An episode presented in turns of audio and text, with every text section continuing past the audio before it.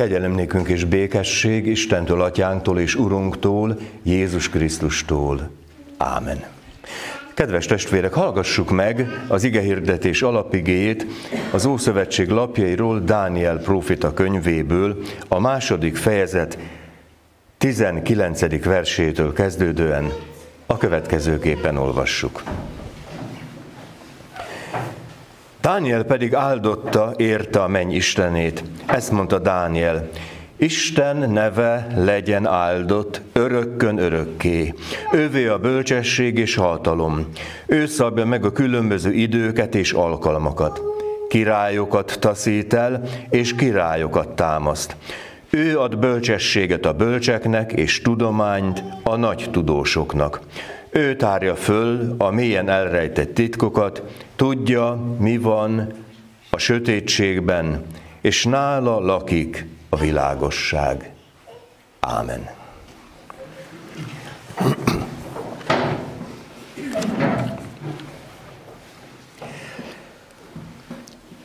Kedves testvérek, a kereszténység legnépszerűbb ünnepe a karácsony. Nem a legnagyobb, mert a legnagyobb az nyilvánvalóan a föltámadás, és a, a születés megünneplésére ö, több mint háromszáz évet kellett várni, amíg az ókori zsinat ö, hát törvénybe foglalta, hogy a születés is meg kell ünnepelni. Gondoljuk meg!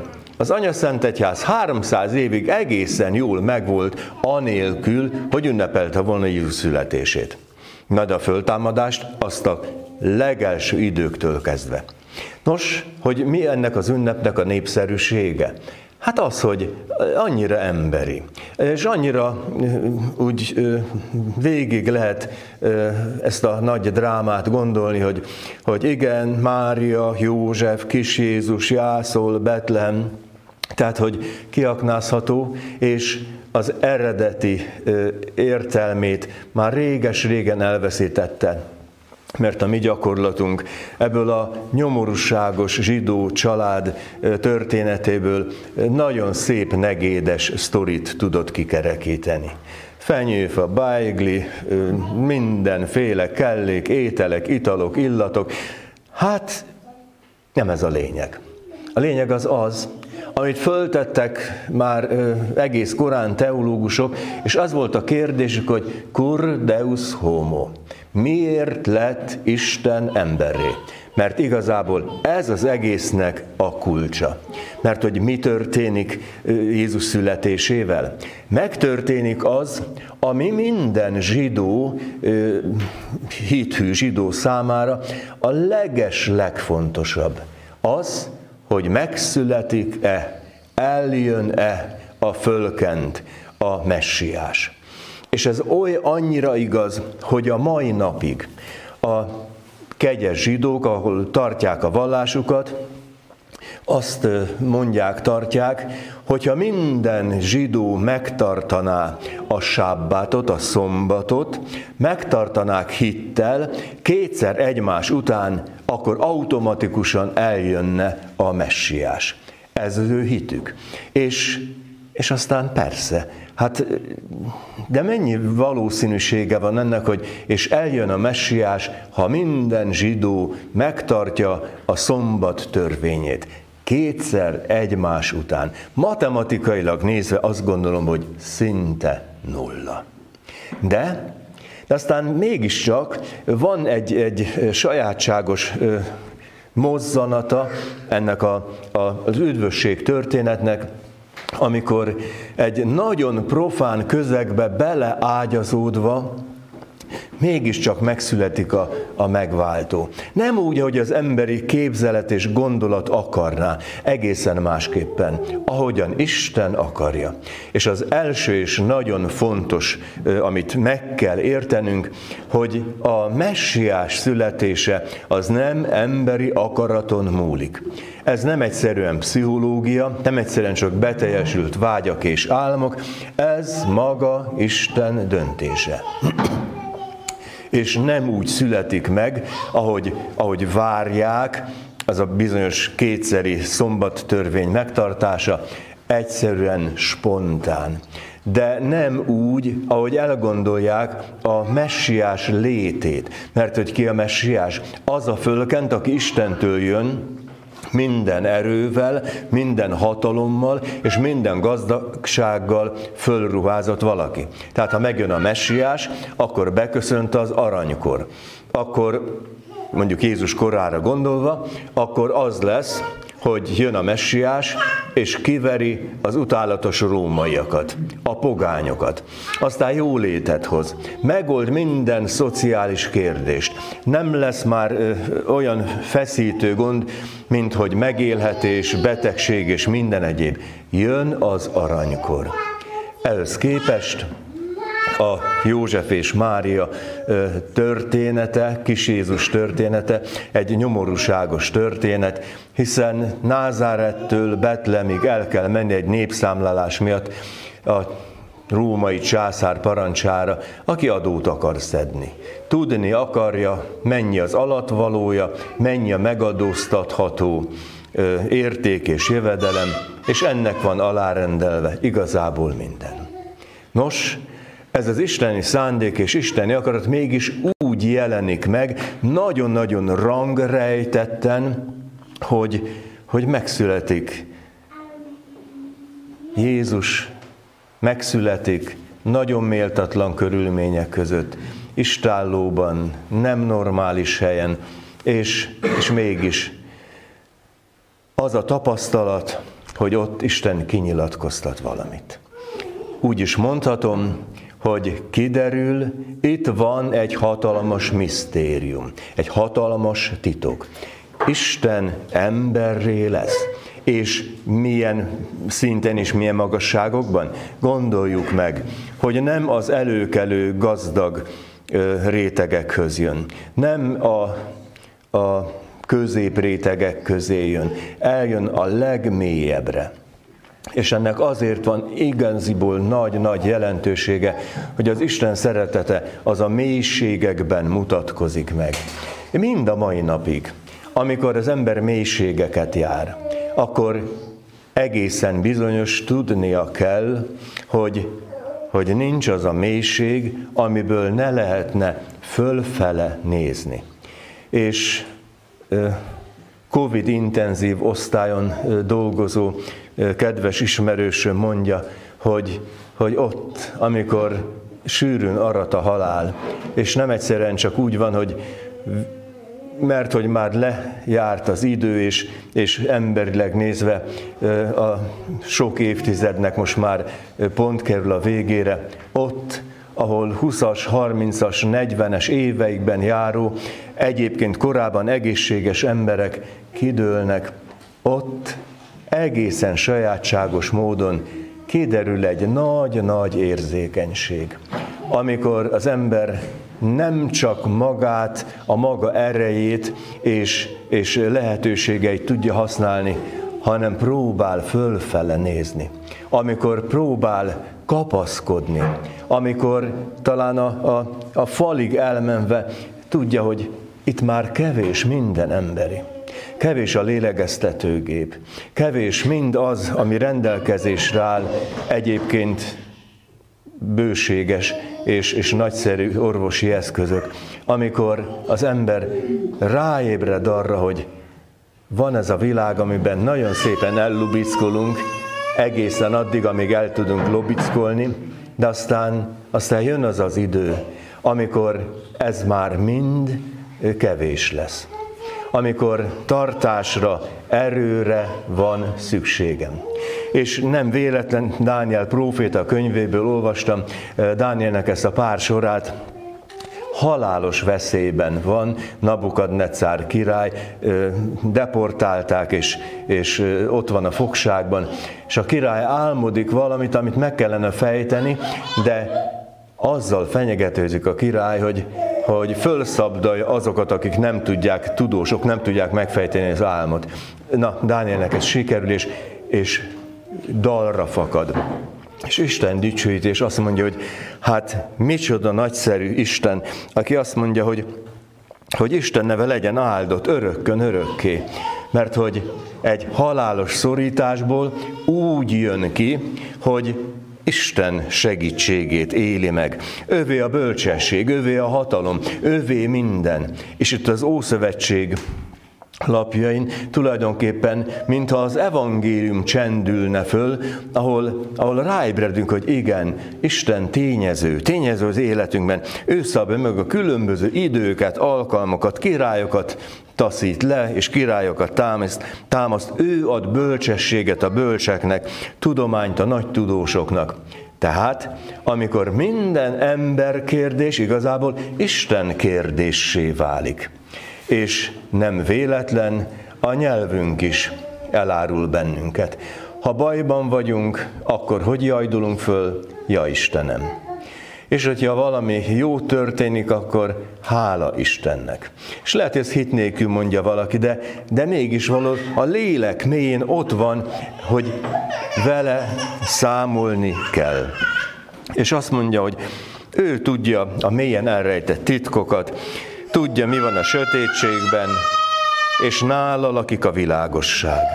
Szóval Istennél teljesség van. És ebben a teljességben ott van az embernek a szerepe és a helye. Ott van az, hogy tudom, valahogy akármi is legyen, az Isten tenyerén vagyok. Ő az, aki ad életet, ő az, aki teremt, ő az, aki megvált, ő az, aki megszentel, ő az, aki alfája és omegája az egész emberi életnek. Miért lesz Isten emberré? Azért, mert az ember soha nem tud Istenné lenni. Pontosabban, ha megkísérli, ha azt gondolná, hogy ő maga valami isteni magasságokba tud kapaszkodni, az egészen biztos, magasra megy és mélyre zuhan. Miért? Azért, mert teremtmény az ember. Azért, mert nincs ereje, hatalma az önmegváltásra. Nincs ereje és nincs hatalma arra, hogy az életét meg tudja őrizni a biológiai létezésen túl. És itt van a nagy titok. Amikor Isten belealászkodik ebbe az embervilágba, akkor egészen bizonyos, hogy egy olyan furcsa lelki szövete lesz ennek a, a létezésnek, hogy tudom, vagyok én, vagyunk mi, van az emberi társadalom, a gyülekezet közössége, mindazok, akik fontosak számomra, de tudni kell azt is, hogy ezek nagyon fontosak, nagyon megbecsülendők, minden barátság, minden szerelem, minden kapcsolat, minden jó rokoni szál megbecsülendők, de tudjuk, hogy ezek nem megváltó erejű dolgok. Úgy is mondhatom, hogy ezek komplementer dolgok lesznek. Vannak az emberi, és vannak az isteni dolgok. És amikor ez a kettő összeér, így is mondták a teológusok, hogy a karácsony, az végső soron megvált a születés, az azt jelenti, hogy az ég és a föld összeér. Hogy megszentelődik az a föld, amit mi a bűnesetben elkezdtünk tönkretenni. Az Istentől elszakadt ember egészen bizonyos, hogy halálra ítélt ember a szónak abban az értelmében, hogy, hogy nincs megváltása, nincs örök élete. És ha meggondolom, hogy milyen ez a mi mostani világunk, olyannak látom, mint a pályám legvége fele, évtizedekkel a hátam mögött a szolgálatban, azt látom, hogy ez a világ szeretné elhitetni magáról, hogy fejlődik. Én meg úgy látom, hogy nem fejlődik, hanem változik. Mert lehet, hogy fejlődésnek gondoljuk azt, hogy mindenki molyolja a kütyüjét, és, és ez nem volt, öregapánk nem is értette volna, hogy, hogy telefonnal hogy lehet fényképezni, meg, meg egyáltalán. Szóval, hogy ezek változások. Mert azt nem érzékelem, hogy emberebb lenne az ember. Azt nem érzékelem, hogy, hogy ez a világ arra fele menetelne, és most globálisan gondolom ám, hogy, hogy a nagy kérdéseket meg tudnánk oldani, a környezetünkre tudnánk vigyázni, hogy kríziseket tudnánk kikerülni. Nem, épp ellenkezőleg. Egyik jön a másik után. És milyen különös, hogy három-négy évvel ezelőtt elképzelhetetlen volt, hogy szájkosárban üljünk egy istentiszteleten, vagy így menjünk be a bankba, mert ugrott volna biztonsági ember, ugye? És most, most megéljük azt, hogy hát igen, fölvesszük a maszkot, igyekszünk tartani a távolságot, mert itt van közöttünk a gyilkos kór. És mindenféle társadalmi krízis. Közéletben, politikában, gazdaságban. És azt mondom, hogy mégis. Jézus születése óta ez a világ mégiscsak megszentelt világ. Sokkal inkább, mint volt az Ószövetség világában, ahol föl-fölbukkant egy-egy próféta, aztán hangos szóval, erővel, lelki hatalommal igyekezett hirdetni Isten akaratát. Nem véletlen, az időszámításunkat is így kalibráltuk, Krisztus előtt és Krisztus után.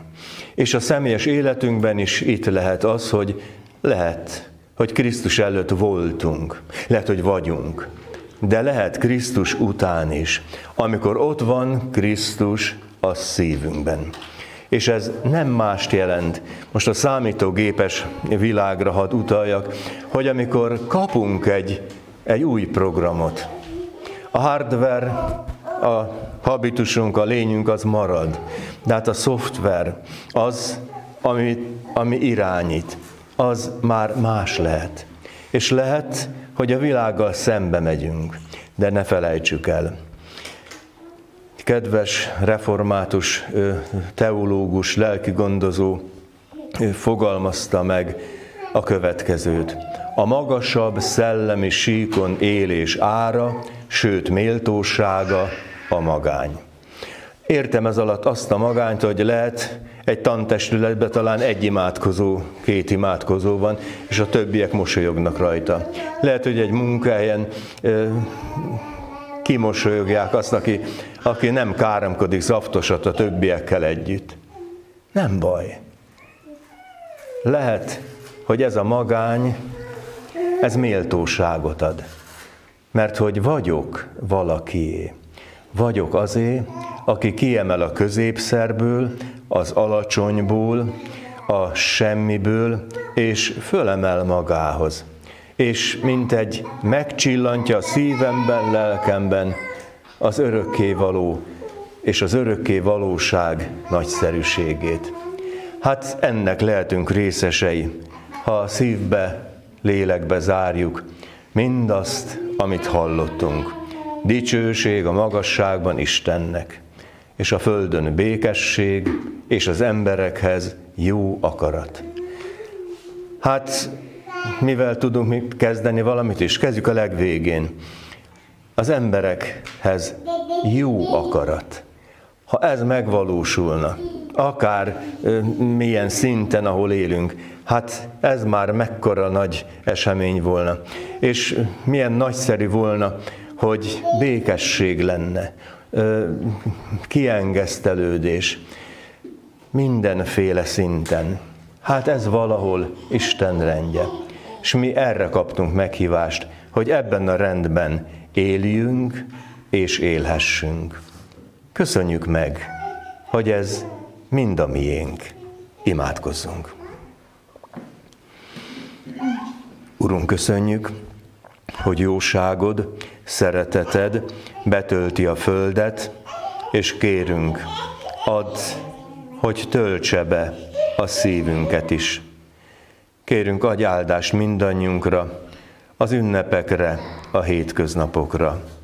Kérünk, könyörülj rajtunk, hallgass meg minket. Ámen.